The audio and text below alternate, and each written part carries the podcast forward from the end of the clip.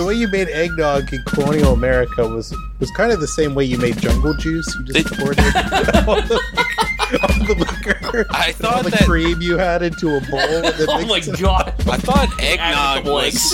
I thought eggnog was just like milk that was left near persistent spousal abuse and alcoholism for a little while. they just left it out in the middle of the room, and eventually it would nog from all the negative energy. Nah, man, it's a So bad. fermentation of child's tears on Christmas morning. Well, nothing for Christmas this year, Jimmy, but the nog's delicious.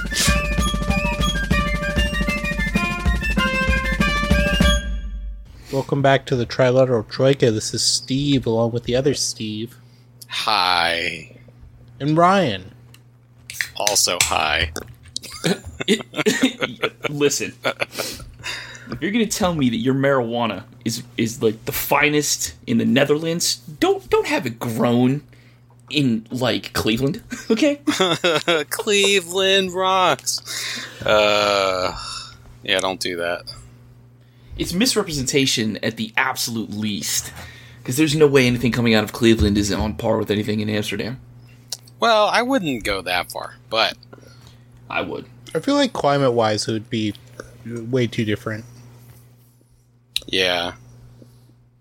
Wouldn't Okay, Amsterdam? but I'm not talking about climate. I'm talking about marijuana, boys. Jesus Christ. Uh, I feel And- like there's more muggings in Cleveland, or yeah, everybody in Amsterdam is like so much just happier and just. isn't like, that one of the happiest? Is it Norway or is it Amsterdam? That's like the happiest country in the world. well, Probably the Yeah. Netherlands. I, I think the the, Netherlands. I, I think think the the, I think Netherlands, Norway yeah. is one of like the leaders in like suicide. Yeah. Like like all the all the Nordic countries have really high like suicide rates because of like oh, because it's I'm like laughing, dark most of the time of the year. yeah. I'm laughing, but this is like a stark, a stark swing from oh, isn't that the happiest country in the world? Actually, Actually, it's themselves the polar opposite.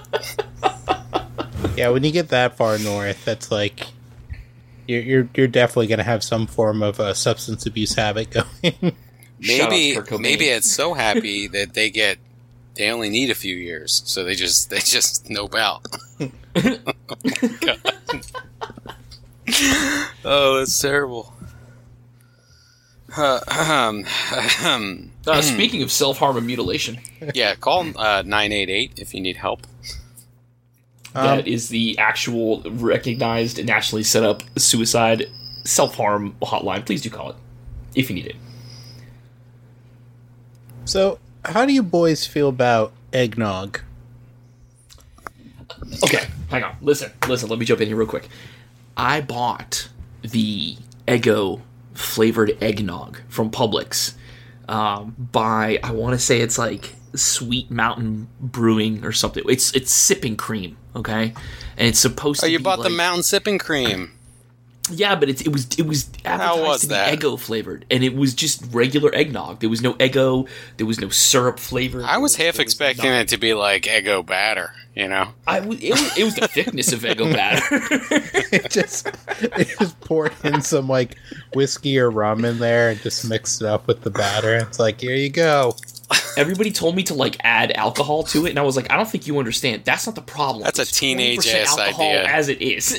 That's a that's a late that's a late teens, early college idea right there. this is Dude, alcoholic sipping cream. I'm not. Uh, dr- I'm not adding whiskey. Go to Publix, get the Eggo sipping cream, and then steal your dad's amaretto and have a good weekend. You know oh my god. how much do I put in? All of it. But I do like eggnog, um, be it alcoholic or uh, virgin. When I was a kid, eggnog to me was the most abhorrent. Just, I had no interest at all. Just the term eggnog sounds bad. Like it sounds like something that is left over when you crack open an egg, and it, you know, it, it's like the eggnog is the part of the egg that falls on the floor because you couldn't get over the pan fast enough. You know, like it. I just was not interested.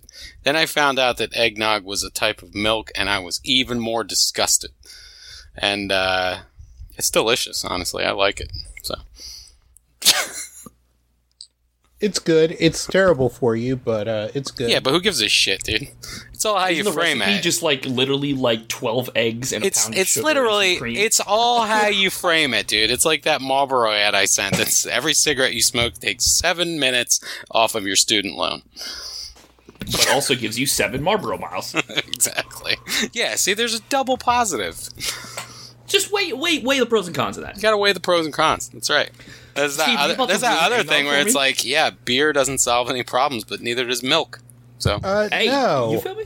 um, so, so Are you gonna eggnog, ruin eggnog today? Are we? Well, are we totally uh, just gonna do this? e- eggnog's believed to originate from um, East Anglia, which is a um, a section of, of modern day England, um, sort of around like the London area, um, just Okay. just sort of like that eastern uh, central coastal area of England, um, and um, a, a lot of times. Uh, originally it was meant as like more of a drink for like the aristocracy um, the, no- the nobility um, because a lot of the things you would need to make eggnog the, the average um, peasant wouldn't have access to Okay, so um, like, like what do we tell? Like, like, like, they got the eggs because chickens are plentiful. Okay, and They're fool missing me, the nog. well well well not really because like you, you say eggs are plentiful but you also have to like you have to sell them you, you usually have to pay some of them as a tax um, and then also too you, you need to use it for other things and not just like a, a, a fancy drink Yeah, listen, Um, we are not going to start getting into like paying taxes with food and all that because this is going to quickly devolve into the potato famine. I'm going to be real upset. but You're gonna um, ruin this man's high. You're gonna get him low. but but for instance, things like milk as well wasn't wasn't usually as accessible, and also people didn't really drink milk um, as as much as we do today. Um, the the whole notion of like people people drinking milk as like an everyday thing didn't really come about in, in until like the 20th century, really. Um, Interesting. as as pasteurization became more available, um, and and also the dairy industry uh, started pushing it on people. Um, generally, people mostly drank, um, I believe, goat's milk was more common than than cow's milk. Do you guys remember that when you were kids and like the uh, the guys from the dairy industry would come over your house and just fucking shove milk on on like every dish you had and every cup? You and the know? milkman would come over to your house and bang your mom. I mean, um, Yeah. drop, Dude, drop milk the off milkman would come over and he would take like I'd pour like a healthy glass of iced tea and he would come over and he would just pour it out right on the fucking carpet and then fill it with milk and then I had to drink the milk. That's what happened. While he watched, He he Do you- would watch the whole time like with just dead eyes, you know. Listen, do you remember the the weird uh, got milk good campaign in the '90s? That was like the You mean the milk? bukkake campaign of God That Milk? was that was such a weird time where they were. I was going through everybody. puberty at the time and it just looked like bukkake to me. Well, everybody that did those ads said it wasn't like it. Obviously, wasn't milk that they drank and then took a photo. It was like some like weird thick like yogurt type. thing. Yeah, it was probably like, "That's flour, flour water or some weird Oh, shit. Yeah. stupid. I it was, was like, the uh, it was the cookie dough Gatorade from SNL that they were drinking. Oh, I've That is never, I've never seen that before, Oh, but that oh, sounds, that sounds about as appetizing as a solid, fresh, handsome eggnog right now. Um, eggnog, I feel like you gotta wear khakis and old shoes and a sweater, and then, then it's acceptable, like socially. You if know? you're if you're dressed like Clark Griswold, then you're good to go. Yeah, you may even have to take it a little further than that. Your sweater's got to smell like it's been in the closet, like a and you gotta have a Santa time. hat on too. If you have a Santa hat on and you have eggnog, you better be in a fucking commercial. And you better have whiskey in that eggnog too. Yeah. If you're drinking alcoholic eggnog, I totally get it because that's just a way to make a drink seem more acceptable. Okay. You know, because like people were basically serial alcoholics for most Well, of the okay, 20th so- century. So, So- yes, but also uh, because technically it would be cleaner to drink beer uh, Well- than it would be to drink local water, depending on where you are and what time That's a good period of point. history you're in. Yeah, that's a good point. So you're an alcoholic, but just by by necessity. Now, what Yeah. type of cow does eggnog come from? A dairy cow. a nog. a nog. Um, yeah, uh, uh, most people, uh, especially Americans, uh, during the time period we're going to be talking about, they were uh, generally a lot more alcoholic than people were today. Like the amount of Oh alcohol God, they, they drank on average was was pretty ridiculous by today's standards. I like how we the ABV. Like Uh, wha- how pretty- how how high was the percentage in Yeah, a because I mean, like if you're drinking a fuckload of pretty alcohol, high. it doesn't matter if you're drinking like a session beer. well, if they're- you're drinking like these 15% stouts, all right, I'm impressed. well, they're well, they're these all day they're long. they're starting the day with like corn liquor, so they're, they're just like like shine, like like mellow corn and stuff like that. Yeah, like shine, like they're starting the day with shine. Yeah, like like sort of like hardcore like like whiskey and and and rye and like other other like hard alcohols. Steve, do you All right. do you know what I'm listening. package package stores are? Yeah, like in some some states up north, like in um, that that they have like sort of like a, a store where you you can only buy like alcohol there. Yeah, Um, Massachusetts has them. Jersey's like, got uh, 'em. Like uh, Pennsylvania um, Mhm. has has they call them state stores there though. But uh, yeah, package yeah. store. They everybody comes out of there with a brown bag. And it's it's not like you can just go to like the gas station. My favorite beer, which sucks. It sucks. Nah, so you bad. can't. Nah, you can't. It's so weird too. When I go up there and I'm like, why don't we just get some beer at the gas station? My brother's like, you're not in fucking Florida right now. That's because right. welcome to like real world, you fucking idiot. it's crazy, and you know, I love the people that try to justify the the daily drinks, like the uh, because they they use the European thing, and it's like, yeah, but Europe didn't do that at the level we did it here. Yeah, Europe was like one literal four ounce glass of wine. Here, like a daily drink. Yeah. I've got the cup of whiskey and three three cubes of ice. I'm going to Gators Dockside and I'm having 16 Coors Lights, 45,000 wings, and why can't I lose weight? Well, sir, you said one glass of whiskey, but that's a that, that's a pint glass, sir. Yeah. Like, I'd, I'd like one British uh, glass of whiskey. Get him the fuck out. well, that, well, that's sort of the thing with like when, when they. If you ever heard of like the gin alley type thing, nah. like like Uh-uh. beer lane and gin alley, that that when gin um sort of like came into really existence, I think that's where Um, my mom there- and dad met. there was- Beer Lane and Gin Alley. I heard that Tory Lanez fucked was- Megan Thee Stallion. I've heard that. but there was there was a craze for, for gin, and, and it got to a point where the uh, where the the British government had to regulate how much uh, gin could be sold and like um and, and how much like gin people could get because uh, people were drinking like gallons of gin a year. Dude, how, man? Listen, when you're how do you do that? When I if I have half a glass of gin, I'm in the backyard dry heaving. For some Okay, reason, I don't think I don't think it's as strong as it is nowadays. Like if you remember people. Oh no, in it the was it was worse. well, but listen, like people back in the seventies would like you know you're smoking marijuana in the seventies. It's like you know whatever, but like nowadays because it's all like lab grown, it's like oh my god, the the difference in potency is insane. A lot of people I'm think the opposite. Honestly, if it wasn't that bad Well, back then. a lot I- of people I would- think the opposite about weed too. They're like, "Oh, that government stuff's nothing," and it's like, Yeah. uh, no. Fuck with it if you want to. yeah, we weed generally weed today is is stronger. like- Way like, stronger. Legal weed is way stronger. Yeah, But with yeah. but with alcohol, the thing you're forgetting is is that you don't have uh, quality standards. Um, so so when they talk about you know like filtrating Mm. and like all these things, like it's literally just some guy, like in in like a back room in like a tavern in like the 17th century, just mixing up a big bowl of like gin. Yep. Bathtub. when I say like like just like a cauldron of, of gin. you want some of this gin, Timmy? Um, but uh, for instance, um, by the 18th century, though, especially in America, as It's good you know, gin. It's fresh. being I just made it. being an, an agricultural uh, sort of area. Um, for instance, uh, George Washington uh, was fond of eggnog, which he would commonly drink uh, with rum and also uh, sherry, brandy, and whiskey. Not all, in, not all Oh. at once, but just uh, Oh, Jesus Um, Christ! because because generally the the traditional like like hoity-toity way to drink it was with brandy. Mhm. Um, but uh, eggnog becomes uh, more and more common and becomes sort of like a like a seasonal uh, drink within the Americans. So how? Wait, what was the, was the traditional way to drink it? I with- really with thought that brandy. he was about. I, I really thought he was saying that like they were drinking this shit like the Four Horsemen shot.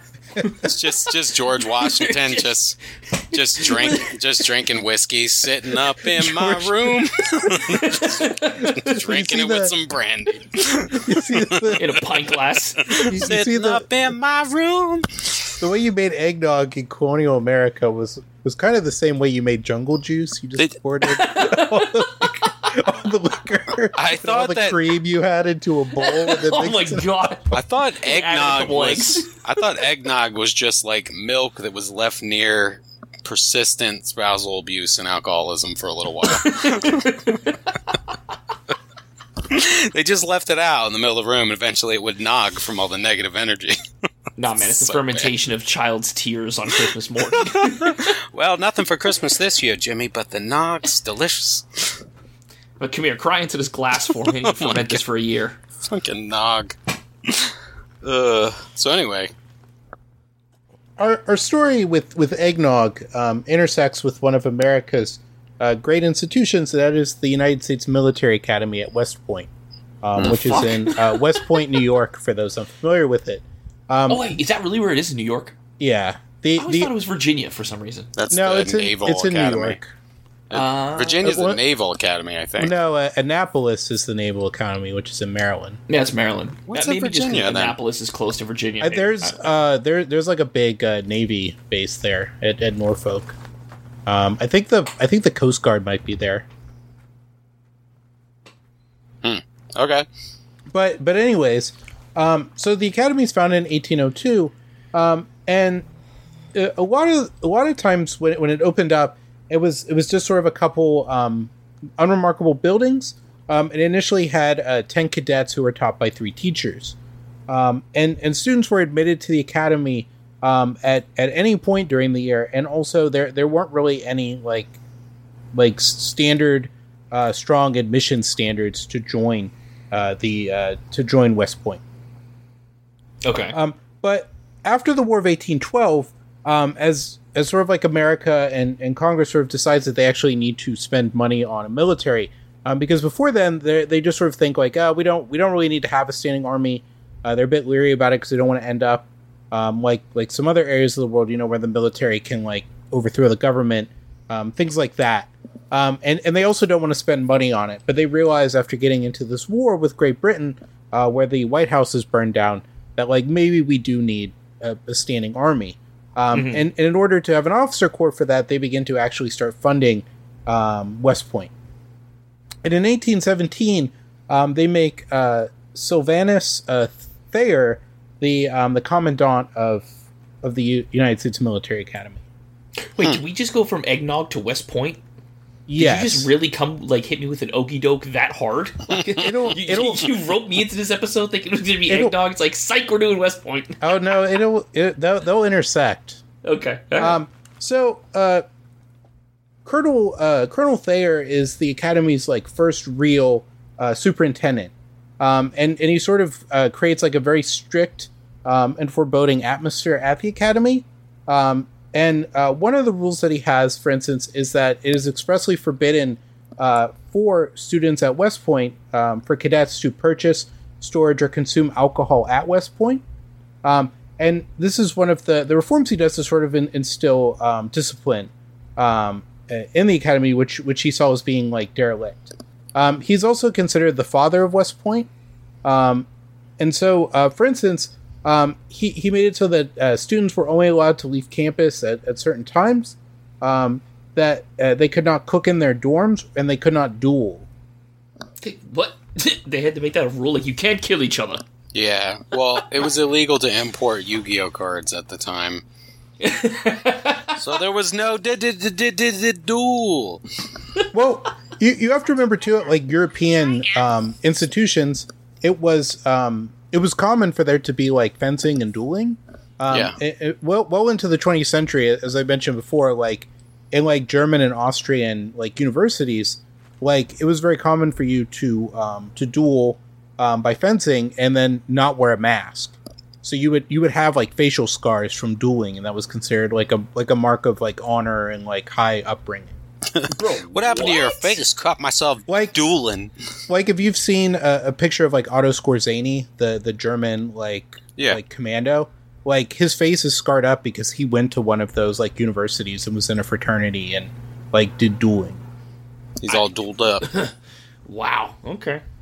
Um, We should go back to the dueling system. but um, Thayer's like We should do it with blunderbusses though, and not swords. Yeah, you Like the most inaccurate blunderbuss ever. Yeah. No, no, no firing weapons at all. By the way, like only blunt weapons. Because if you're really if you really want to kill somebody, you know, you're really that angry, you really got to work for it. You know, That's true. Yeah. like a stick. Nah, that you give him those um those old like uh inflatable boxing gloves, like the soccer boxers. Oh whatever the fuck they no! were. Then it's just hilarious, you know. You have you have to wear one of those like sumo suits. Yeah, I can't even get near enough to choke them. We're too fat. There you go. It how, depends how mad you are. If you're just a little bit mad at him, you got to get the, the the sock and bopper's hands. If you're super mad, like you want to kill him, you got to do it in a sumo suit. Yeah, you got to do it. That's the one stipulation. You're allowed to beat the shit out of the other guy, but you have to wear an inflatable suit where you can never reach him. Uh, Um, But in um, 1826, uh, the academy had uh, 36 men serving as faculty and staff, um, and there were four recognized departments at West Point. There was the mathematics, engineering, uh, natural philosophy, uh, which includes the modern subjects of physics, chemistry, and life sciences, and military tactics. Why is chemistry underneath philosophy, like as an umbrella? I'm not uh, sure. Gen- generally, it's under the, the sciences, Right. But but they but it's called natural philosophy, which is just sort of like it includes like all the sciences. That's oh my god. Because this is this is also during a time period where it's very much possible that that you could know everything there is to know in the world, pretty much that was known at that time. I mean, we could still do that. I gotta. I, I have literally have a, a galaxy in my pocket that I can. I have all the knowledge of the that's world in. that's that. Yeah, but that's the knowledge existing. This was a time where you could have that knowledge in your head. Like you could have that knowledge, not not in your pocket, like in your You brain. would look like fucking Megamind. No, if you had no, that it just it's just that's just where your we was. Yeah, you can't do it now. It's fucking nearly impossible. Um, Computers have completely outpaced us with uh, Um, storage. so in in in 1826 as well, there are 260 cadets at the academy. Um, that um, and that because of like uh, they also had strict rules on that they could not uh, use tobacco, um, they could not uh, gamble. Uh, doing both could lead to demerits, um, and also um, incarceration or, or a loss of privileges um, if that happened. Because you have to remember this is a military academy, so they are under military law. Yeah, All right, so we're confiscating this these three these three unopened cartons of Marlboro cigarettes. Marlboros, You're going to jail, Marlboros. and we're taking all these Marlboro miles. Marlboros. We're taking all these Marlboro miles, and we're turning them in for ourselves. You're going to jail. There, there's just walking around campus with the uh, the the Marlboro jacket. The commandant, yeah, the commandant's walking around the brand new windbreaker. Just riding up on the Marlboro mountain bike. you guys doing? Smoking? Um, Looks like I'm getting a new fanny pack. what are you smoking? Parliaments? Nah, keep that shit. Get the fuck out of here. so, so due to um, there there being issues with the student uh, student body drinking, um, because uh, during the time when students could leave campus, um, some of them would go to the local taverns, um, and and they would they would drink, um, and so because of this, um, it was decided that there would not be alcohol um, in the eggnog that would be served at the at the Christmas uh, party at the academy that year. Wait, so they usually gave him alcohol in the eggnog? As like as like a treat. As like a treat. Okay, all right. it was it was just one of those things like one of the only one of the only occasions like it would be allowed and, and so because they prohibited this from happening it was decided by the uh, by the cadets that they would uh, smuggle in their own alcohol into campus um, which which they would do from time to time um, in order to spike their eggnog So they didn't invent eggnog; they just spiked eggnog. well that well that's the way eggnog was was drank like you, you were you weren't going to be drinking like straight like non-alcoholic eggnog Straight nog, right? It was originally created to be an alcoholic drink. Alcoholic, yeah. yeah Okay, I gotcha. Um, so on December 22nd, 1826, um, at, at Martin's Tavern, one of the local uh, taverns, um, uh, cadets William R. Burnley from Alabama, Alexander J. Center from New York, and Samuel Alexander Roberts from Alabama, um, they they almost get into a fight with the proprietors of another uh, tavern uh, trying to get whiskey uh, back to West Point. Um, as as they're trying to uh, smuggle in the uh, the whiskey, uh, Private James uh, Dugan, who was the uh, the the security guard on duty, um, he agreed to let the students take a boat across uh, the Hudson River um, to smuggle whiskey from another tavern. Um, the students bribed him uh, 35 cents, which in today's money is about $10.54. Wow, what a cheap, like a cheap bribery. Like, isn't it usually like hundreds of dollars to bribe somebody? Ten bucks? Bro, that won't even get you a good solid value meal at McDonald's anymore.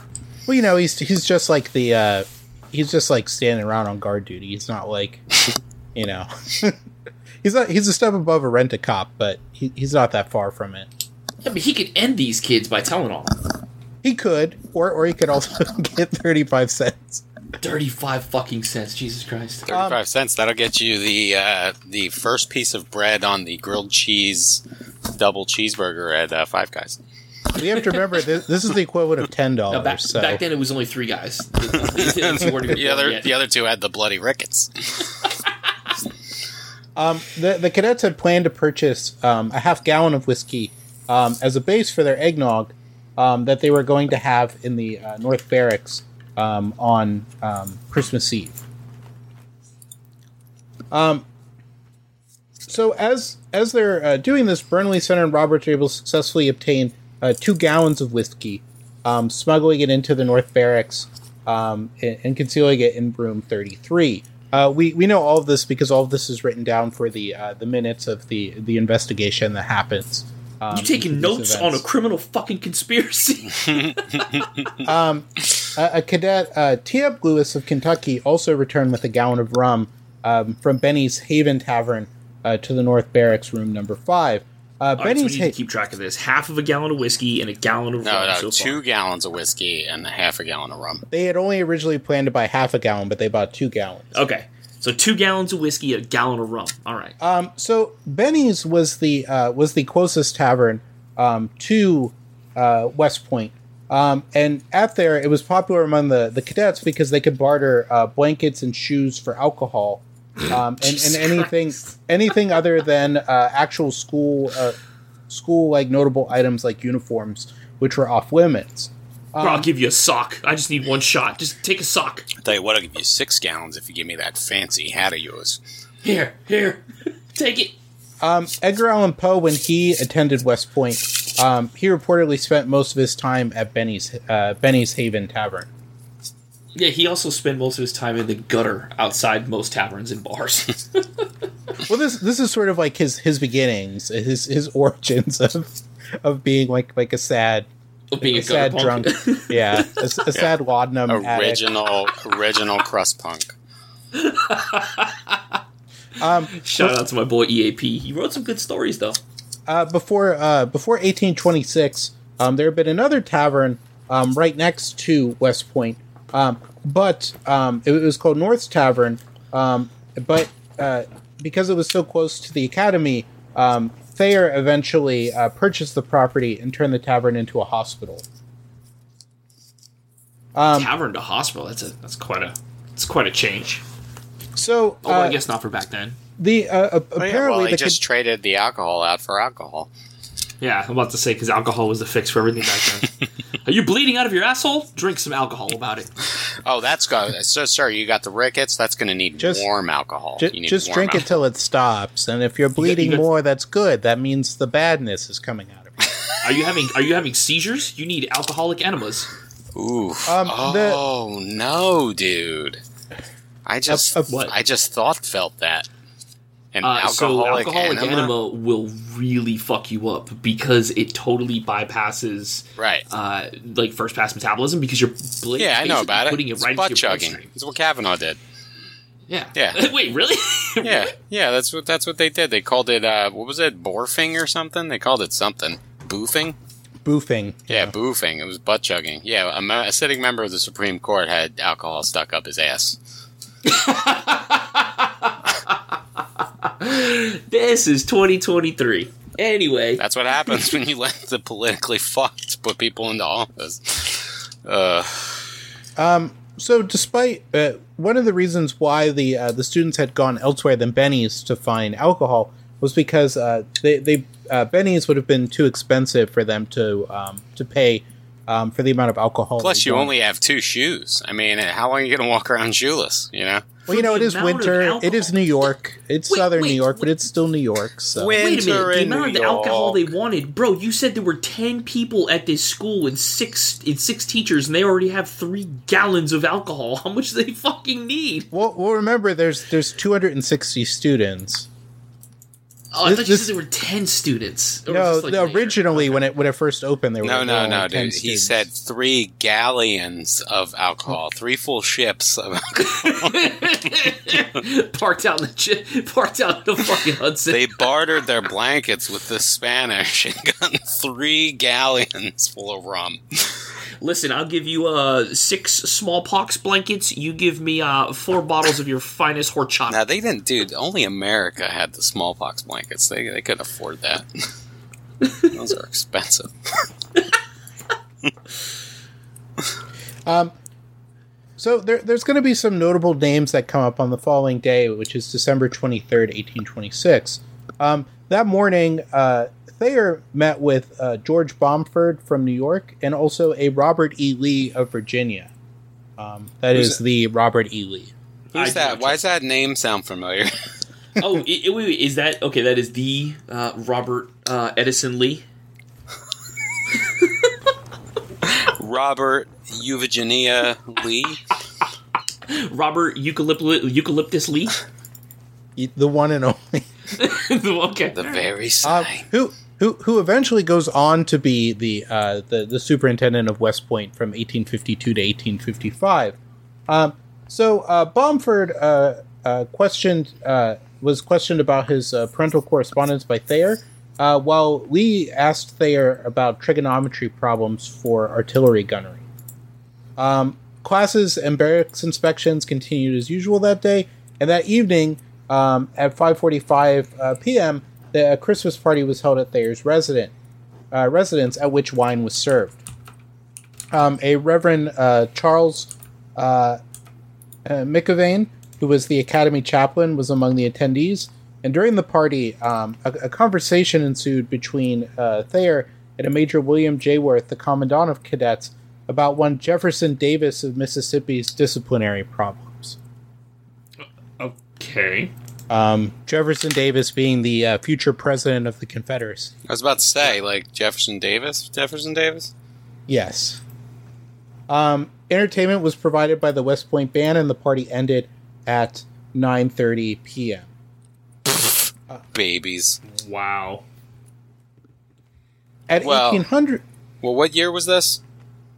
1826. Yeah, so they didn't have electricity, so there was no light. So 9:30 makes sense.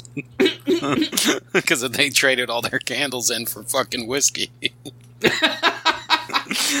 Listen, I got a triple wick from Bath and Body Works. Give me a gallon. Anyway, finest boys, we'd like to keep the party going, but we're out of wax.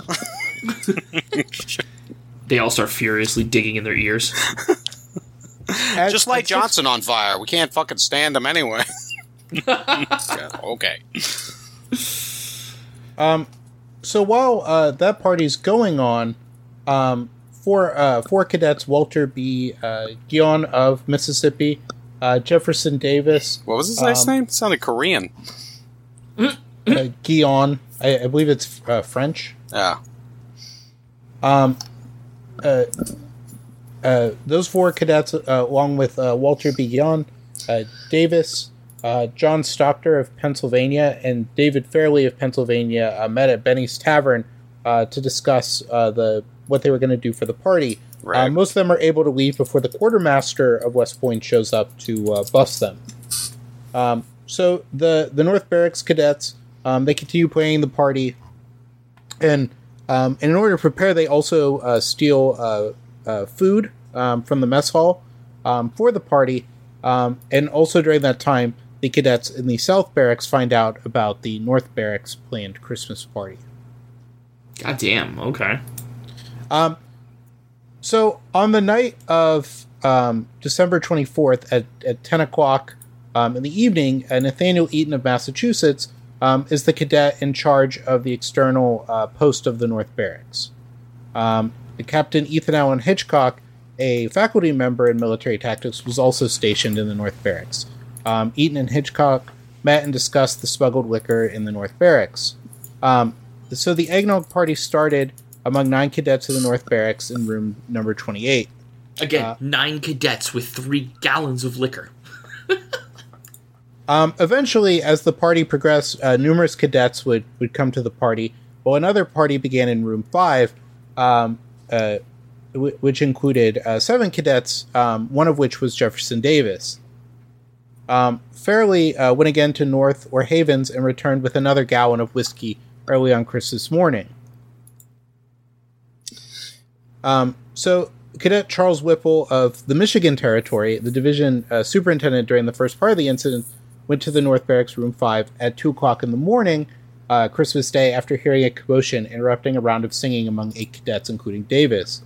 Uh, Whipple returned to his room after a verbal exchange with Davis and the other cadets. Um, Hitchcock made another patrol around the barracks at 3 a.m. Uh, Lieutenant William A. Thornton was asleep as while the events unfolded. At 4 a.m., voices from the floor above Hitchcock were loud enough to cause the faculty member to investigate room number 28. When Hitchcock knocked on the door and found six cadets drunk from the eggnog, as well as two others sleeping on a bed. Hitchcock ordered two of the cadets back to their rooms. After they left, Hitchcock woke the two sleeping cadets and ordered them to leave as well. Then he confronted Cadet James W. M. Weems uh, Berrien of Georgia, uh, who responded with equal force. Oh, bro, you know them. Those two were fucking faking being asleep. As soon as they heard the knock on the door, they knew what time it was. They jumped into bed. We're just, Yo, go back to sleepies. if we just act like we're asleep, they'll never know. he like walks like, smell eggnog on your breath. Get the fuck out of here. Legally, if we're asleep, we can't get in trouble. I lit the, I lit the candle in the hallway, and the fucking uh, fireball went down the the, uh, the the hallway, and it led right to your room. And then it stopped at the door, and it just kind of wicked out. So either there is some kind of spirit that I just killed with fire, or you have alcohol in there. either I purged an unholy being, or you y'all got rum. um, so Hitchcock gives a stern lecture to the residents of the room for possessing alcohol. Um, So on- this is what started the Civil War then, because the Jefferson. Davis wasn't allowed to have his nog. we'll we'll get there. And so he Robert moved, Eduardo so he, Lee so he moved. best friend. So he moved a thousand miles south and said, "Fuck you, Yeah, and Robert Eduardo Lee said, "I'm with you because I couldn't drink it either." Robert Eduardo." uh, So the the captain uh, leaves the room at 4:15 a.m. Uh, Berrien uh, begins verbalizing his rage against Hitchcock, which leads to uh, one William D.C. Uh, Billy Murdoch of uh, he was called uh, D.C. because he was from the District of Columbia uh, to lead an effort to organize a riot against Hitchcock. Okay. Uh, uh, so around 4:30 a.m., Hitchcock uh, uh, went out to his room to sleep. Steve, I don't know about you, but if a guy named Willie DC Billy Murdoch comes and asks me to join a riot, I'm going. That's too many names to refuse. Yeah. Legally. and it Legally, just sounds like that. it just sounds kind of cool. Like it sounds like the the consequences of me not joining this riot and upsetting William DC Billy Murdoch. That just sounds like I might have some problems. You know? he, he also he also gives you a sack for doorknobs, but you That's have to true. supply your own doorknobs. Yeah, Wait, like a sack of, of like a sack full of doorknobs, like a and beat you pillowcase. with? Yeah, like a pillowcase. Yeah, that you could beat other people with. yeah, you know, beat up people with a like sack a of potato doorknobs. sack, you know, Yeah. something sack something of nine strong. volt batteries, D cells, whatever you got. You know, Oh God. the gold tops from the uh, Radio Shack in the '90s. Those. Bars of soap. oh no, that's a military thing, sir. Um, so while while Hitchcock is is trying to sleep, uh, three times he hears knocks on his door, only to find no one there. Um, so after Raven. Sorry. What the fuck is this, Scooby Doo? so so after he goes after he goes to investigate, um, he sees uh, Jefferson Davis uh, head over to room number five, where thirteen cadets were partying. Zoink Scoop, Like Um, so- Zoink Scoob. So Davis Confederate. I So- don't know. So Davis, seeing Hitchcock's arrival, warns the other cadets. Where's Jefferson Ravis? So as as the captain enters the room, he orders one of the cadets to open up another cadet's footlocker, uh, but the cadet refuses. Um, Hitchcock ordered that there be uh, no more disorder in the room, leaves the room, and started looking for Thornton around 4:50 a.m. Okay. Where's the eggnog? It's all over. It's just everywhere. It's on the floor. Did they like? All right. So did they hear uh, uh, the commandant come walking up and just start chugging eggnog? So now they are just absolutely shithoused in these rooms walking around. You'll you'll you'll see. Um, Okay. So uh, meanwhile, uh, Thornton is strolling the North Barracks between um, between nine uh, nine p.m. on the twenty fourth and two a.m. on Christmas Day, uh, observing the partying before going to sleep at two a.m. Um, he's awakened by loud yells. Uh, once um, out of his room, he's attacked by two cadets. Um, Thornton then puts Cadet uh, William P. N. Fitzgerald of New York under arrest for brandishing a weapon at him. Wait, wait, wait. So he was attacked by two cadets. Yeah, that they that they physically like like came at him and attacked him. See, this right here, this is why alcohol is a problem. Nobody ever has attacked somebody for weed like this. You understand what I'm saying? Yeah. Had it been that, had it been that, oh, that Acapulco gold, nobody would have got attacked like that. Ridiculous. Well, you've never met anyone in the throes of reefer madness. I'll tell you that. Yeah. Do you even smoke weed? It's a killer, I say. Reefer madness spreading across the country. um, so uh, Fitzgerald is able to get away from Thornton and then tells two cadets in room number twenty nine about the arrest. Um, at this point, um, noise erupts from the South Barracks, which distract Thornton. Uh, while going to investigate what's going on at the South Barracks, uh, Thornton is knocked out by Roberts, who had been ejected from room number 28 by Hitchcock earlier that evening. I swear to God, this is like Scooby Doo. It's like going like in the hallway, like doorway to doorway, room to room, barracks to barracks, like just chasing these, like chasing the kids around. Um, so uh, at this time, Davis is asleep, but the other cadets were looking for Hitchcock. Um, three other cadets were discovered by Cadet uh, James G. Overton of Tennessee, um, a relief sentinel and not involved in the parties, um, and questioned about their actions. Um, they gave a drunken explanation about needing uh, drums and a fife, and at around 5 a.m., Hitchcock found another inebriated cadet wandering the academy. Um, at this point, uh, several windows in the academy had been broken, um, and Hitchcock returned to his room where he was staying, number 8. Several cadets then attacked his door, um, Guion being one of them, drawing his pistol and firing a shot into the room. Whoa. Can you Um, imagine being that dude on Firewatch and these three drunken assholes come walking up? He's like, "Hey, what are you doing?" Like, we're look, we're lo- we're we're looking for some uh drums. We need a Uh, fife. and we need a drum and, and fife so a- we can make the trilateral troika's intro music.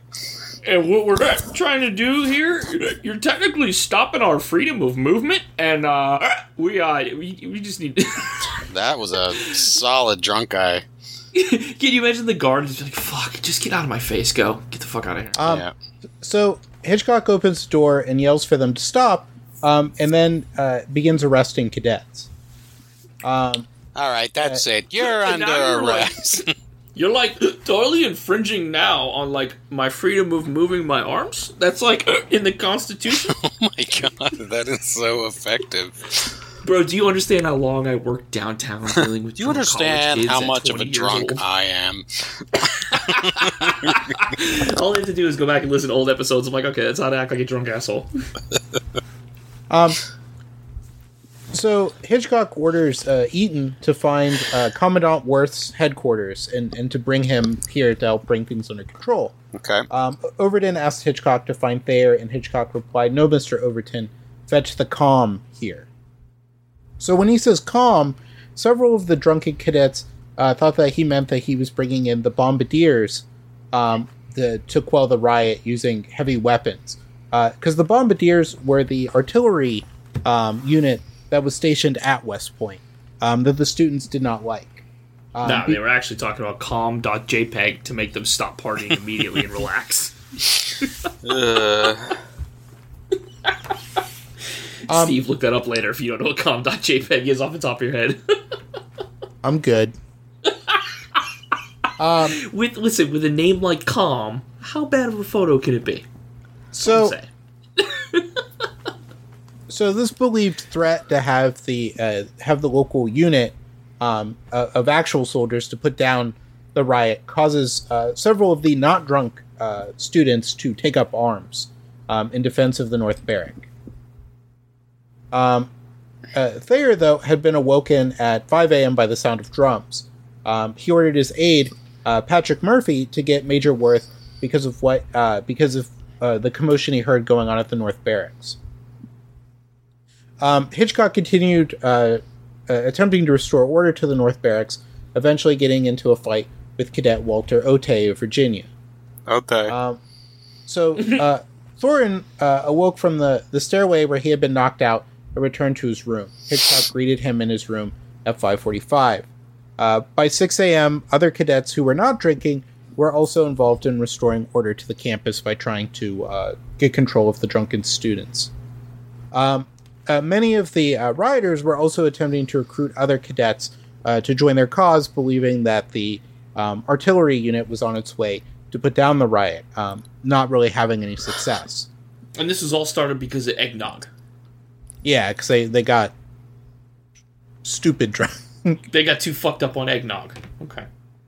Um, Overton uh, could not find Cadet Eaton, uh, who was checking the South Barracks, but did find Major Worth. Um, Hitchcock met Worth and told him what had transpired. By this time, uh, Thayer's aide had arrived in the North Barracks guard room. Uh, the Second Artillery had also arrived at the North Barracks by the time of rev- uh, reveille at 6:05 a.m. Can you imagine these dudes having to pull themselves together the next morning for formation first thing in the morning? Dude, I can't. So, Ah! so at so at 6:05, reveille is sounded, um, along with uh, gunfire, the sound of glass breaking, uh, profanity uh, from cadets, uh, general cries of pain emanating from the barracks, and threats to academy officials. Ow! Stop it. Um, so North Barracks uh, residents who were not drunk at the time uh, were were appalled by the the damage that the the drunken students had caused. Um, cadets in the South Barracks though were well rested, uh, while the cadets in the North Barracks were mostly uh, disheveled. Um, some of the cadets during this time though remained in their rooms drinking, uh, although some appeared in uh, in uh, parade formation, uh, being visibly drunk. Uh, Worth met with Superintendent Thayer um, after the first formation to discuss what had happened in the North Barracks the previous evening. Uh, Thayer instructed Worth to get the officers into the North Barracks and restore order. Um, Captain McKay, the Academy quartermaster, uh, took down details of the damages to the property at North Barracks uh, so repairs could take place in the following days. Um, many of the cadets who were drunk uh, made it to company roll call at 6:20, though they were uh, they were subdued by that time. Hey, listen, man. I it, doesn't matter because I'm here. Okay, it doesn't matter if I'm drunk because I I'm because I'm because I'm because I'm here. And don't don't you fu- don't you judge me, okay? Um, it's six twenty and I'm here. It doesn't matter. Right? I'm here. But the uh, the mutiny officially ended when Cadet Captain James A.J. Bradford of Kentucky called the Corps together uh, and to attention and dismissed them from the mess hall after breakfast. Um, chapel formation took place after breakfast, followed by two hours of service, with most of the drunk cadets still recovering. God, I can only imagine a Catholic mass: stand, sit, kneel, sit, stand, kneel, sit, just with these drunken guys, just falling over on each other. Oh no. Uh, y- yeah, listen, uh, you can look at each other and show, you know, shake hands, uh, show pray, and just just falling over, slipping, hiccuping, puking. Oof. So, uh, after after sort of the dust has settled, uh, Captain um, Hitchcock, um, Lieutenant Thornton uh, had been uh, bruised in his fights with the cadets, uh, while several of the cadets had suffered minor injuries, and Fitzgerald suffered a hand injury. I injury. got bumpies. Uh, Worth had told Thayer that between 50 and 90 cadets have been involved in the mutiny. So that's about a, around a third of the uh, the campus population. So now that's what we're calling it is a mutiny. Well, they did Um, take up it- arms. But they're not on a boat. Who gives a Te- shit? It's still a mutiny. te- technically, because they are they are soldiers, it is a mutiny. I thought you had to be on a boat for it to be a mutiny. No, it's just No, you can you can mutiny as like a like a regular. It's like, just much it's worse like an army if you do it on a boat. Yeah. Think about it. Being the captain of a ship sucks because if you fuck up too much, even if you're just you don't even mean it, like you have no They're control. just gonna throw you overboard. Yep. Bye. Yep. Um, later that day, uh, Thayer would uh, meet with uh, Governor uh, Kemble, um, who is an ordnance manufacturer in Cold Spring, New York, to discuss different items, Ah. including the events at West Point. Cold Spring Harbor. Good Billy Billy Joel music. Um, Kemble asked Thayer what he would do uh, about the misconduct that had happened, and, and Thayer replied that he did not know. Well, listen there, Mr. Thayer. Uh, as Governor Kemble, I can tell you, as an ordnance manufacturer, I have just the thing for you if you don't know how to discipline your young recruits. A 50 cal to the head. Jesus. I can sell you the bullets. Just tell me how many you need. on on December 26, 1826, at, uh, uh, between 7 and 8 a.m., um, a faculty and staff meeting took place with all but Captain Thomas C. Legate of the 2nd Artillery A Battery and a few assistant professors in attendance. Yeah, he was still Um, drunk. Yeah, he was, but, but from a different party. Listen, all I'm saying again, don't Stop. Uh, uh, Thayer informed them that Major General Alexander Macomb, Chief of Engineers and Inspector General of the Academy, had been told of the riot and that he was awaiting orders from Macomb. The superintendent also informed the attendees that an inquiry would take place during semester finals in January of 1827, so some of the cadets would face simultaneous examinations and inquiry. Oh, it's Uh, Cadet insulting. Hey, you're going to take your final, and then we might still expel you. Uh, That sucks. Cadet Battalion Order 98 was read at formation and posted at several prominent locations at the Academy. 22 cadets were placed under house arrest until further notice. Among them was Jefferson Davis, who had been reported as a malefactor by Hitchcock and Thornton. Malefactor. On January At 6th, I can already see it. Order 98. Execute. Order 98. from old from old Chevy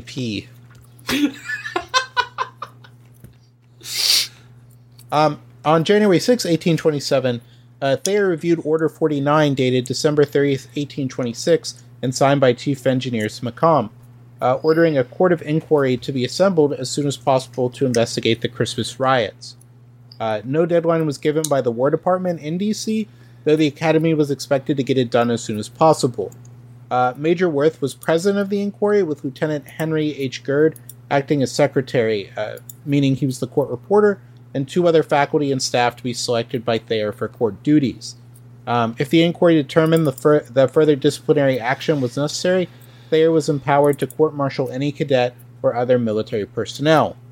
Worth elected Hitchcock and Lieutenant William Bryant to the court despite Hitchcock's involvement in controlling the riots in North Barracks. Hey, do either one of you guys know how like stenography works? Because like as a court reporter, having to type out every spoken word shorthand. correctly in a court of law, yeah, yeah. But like the machines are so fucking small. Yeah, I have a How friend who did it. Doing that, that's insane to me that they can do it that well. Yeah. They can type like 200 words a minute. Jesus Christ. But you figure like your your average person who can who's like a professional typer, a typist, they can uh they can type well over 100 words per minute. The fastest I ever typed was 125. Bro, I type it like seven. Oh. well, I mean, like if you do it for a living, it's like you know you you start learning it, and we got in like competitions in college, so like Yeah. No, I think I, I think I do like 65, 70 a minute, honestly. Yeah, that's like, 'cause good. I did the, that little spaceship typing game Yeah. that you can do like online. Mavis Beacon teaches eggnog. Typing of the eggnog. You fucked up. Start over. Every time you spell a word correctly, it blurs the screen just a little bit more like you're drunk. I can't see the game, mom. Um, so on January 7th, the following day, um, as exams begin, a court of inquiry is begun. Um, um, or I should say that the students are informed that a court of inquiry will begin the following day. On January 8th, 1827, a court of inquiry goes from then until eight, um, until January 22nd.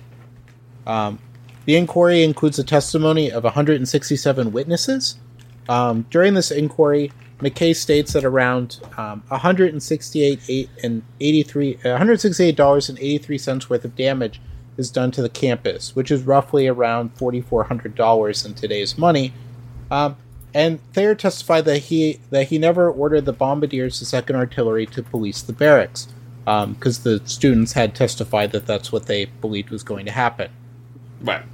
The academic board recommended uh, James W. Hamilton um, be discharged for bad conduct, and five others, all four classmen, freshmen, uh, or plebs, were dismissed for lack of adequate um, or, or, lack of aptitude in certain academic disciplines um, or bad conduct.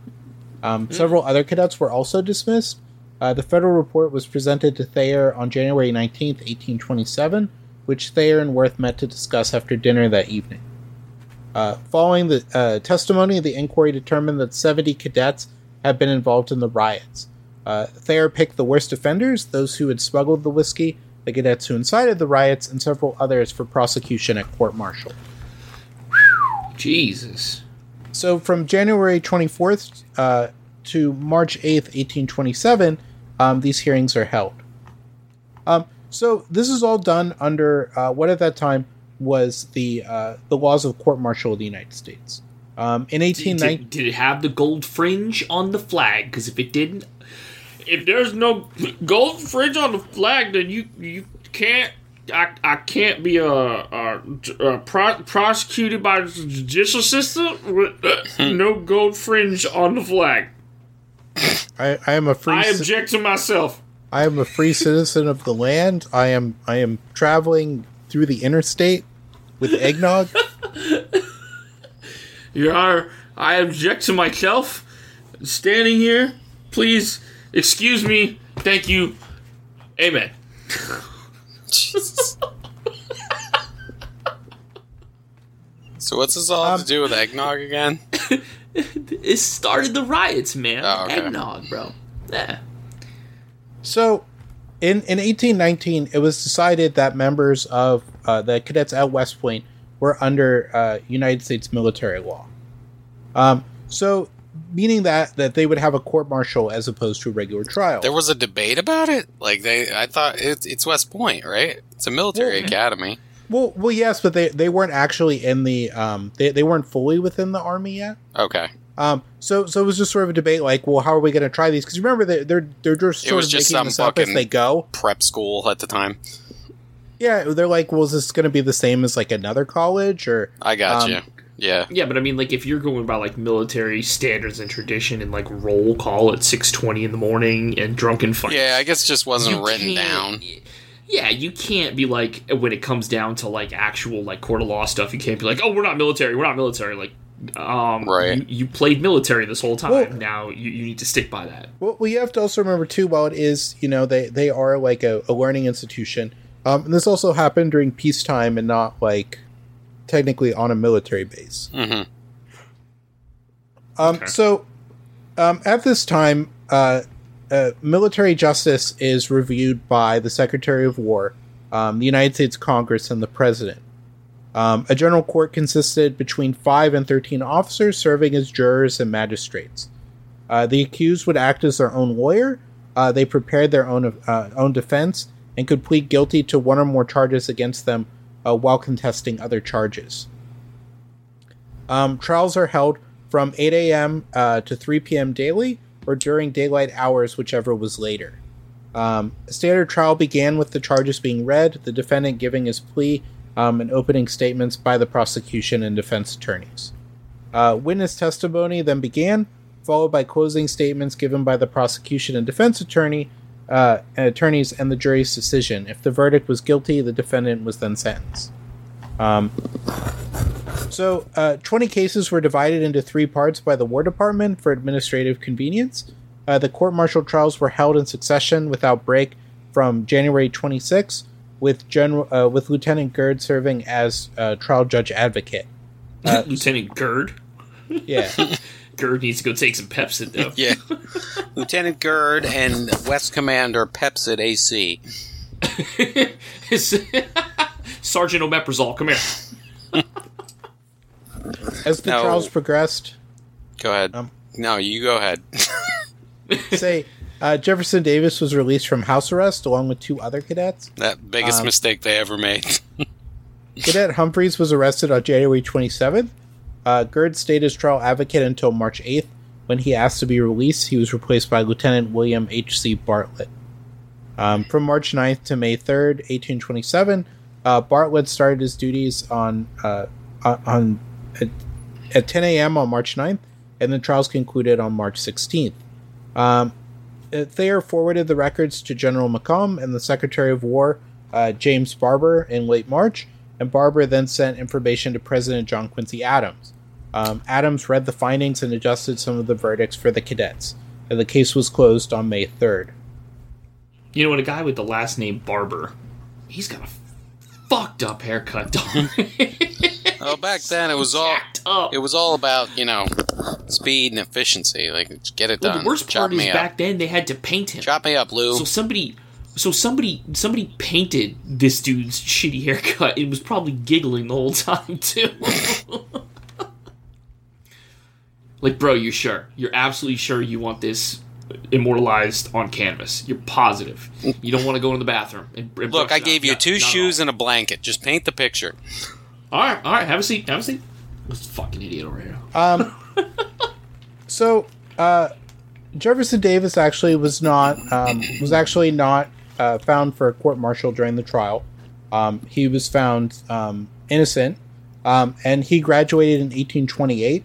Um, he would eventually go on to be the U.S. Secretary of War and also eventually the President of the Confederate States of America. Um, uh, other notables: um, Benjamin G. Humphreys.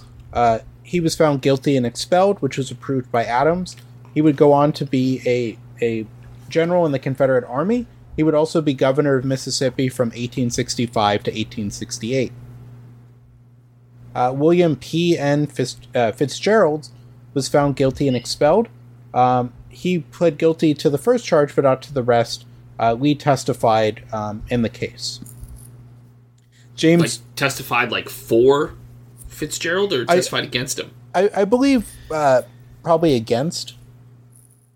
Um, James W. M. Uh, Weems uh, Berrien was found guilty and expelled. Um, his, Weems. yes, his his expulsion was approved, uh, but uh, the remittance um, uh, to his sentence uh, forbade him from ever serving in the U.S. military again. God damn. Um, so uh, Lee testified in the case. Uh, Berrien went to the Secretary of War on February 2nd uh, for assistance, uh, despite making uh, poor comments about Hitchcock. Um, John John Archibald Campbell um, it was had a call for expulsion uh, with Berrien, but it was rejected.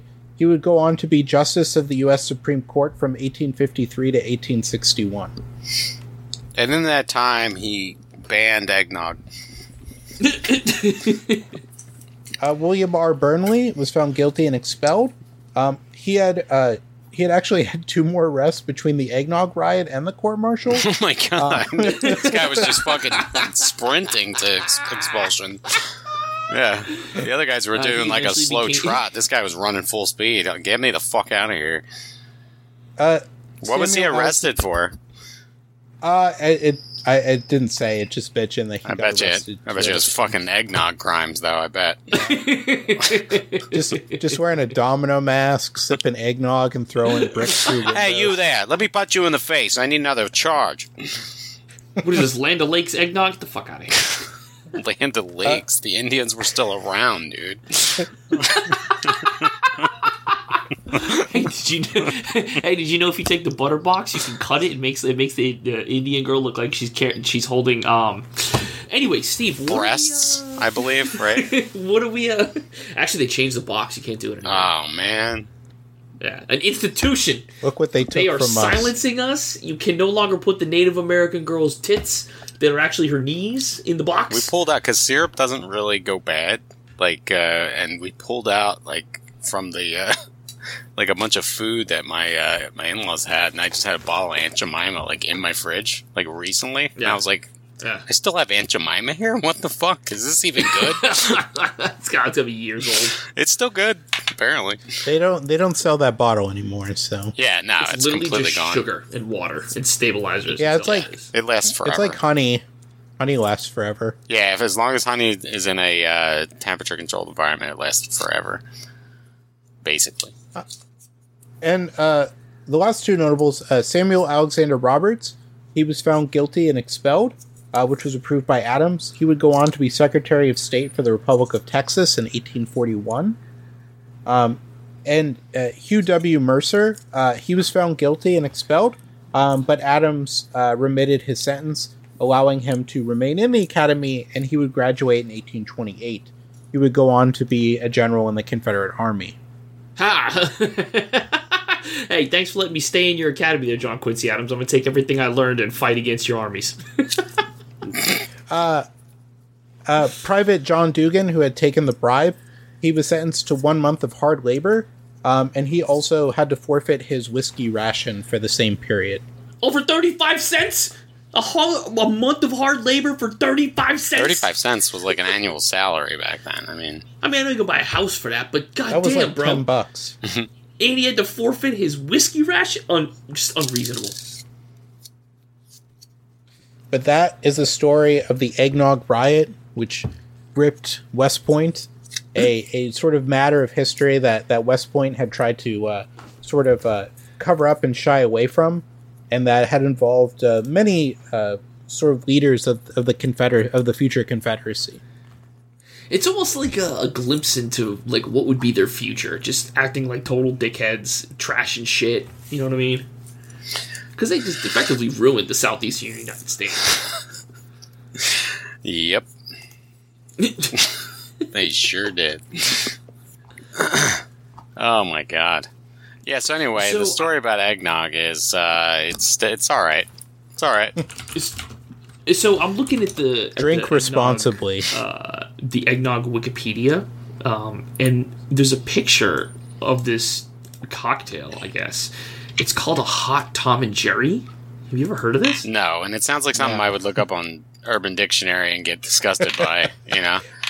So Hey listen, baby, this let me give you a hot Tom and Jerry. Well, what's Hey, that? this is this is not the Folsom Street Fair, okay?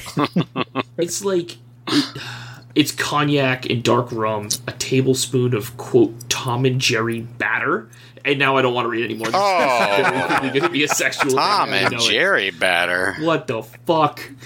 Tom and Jerry batter. Separate three egg yolks and whites and set You aside. go to you go to Publix and you ask for Tom and Jerry batter, and they just sort of like look at you and just walk away from you. They don't even say anything. The police show up. You look at you look over at the front of the store, and there's just a clerk talking to the cops. He's over there.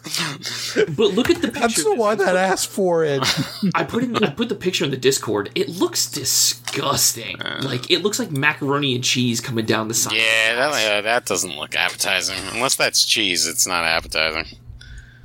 Ugh. Even if it is cheese. No, if that was cheese, I'd probably eat it. You gotta go pretty far to get me not to eat cheese. I would eat it, but my guts. Is like, oh man. I mean, I've definitely had the double grilled cheese, double bacon grilled cheese, double cheeseburger. You know, Oh my god. I had, I ate the whole thing. It was so good. It was I will best see you ever. in the in the cardiovascular ICU, my friend. No. I'm good, dude. I'm 60, uh, 69 to 70 uh, resting heart Nice. rate. Uh, blood pressure's normal. I'm good. Cholesterol's fine. Because you can slam one of those bad boys every once in a while. You just can't do that shit every weekend. Okay, I'm about to say. you just can't do it. It's like eggnog. You shouldn't be drinking it at fucking West Point. You know. that is a massive heart attack just waiting to happen. Uh, speaking of heart attacks, I'm gonna go take my Pepcid and get rid of some of this uh, General GERD later. General Gerd, Sergeant Omeprazole, we're out. Uh, hey, uh, Meprazole, get the hell out of here and get your cousin Lansoprazole, please. Private Bismol. Private Bismol. Private Bismol. Put some pep in your step. Uh, evening. Good night. Bye.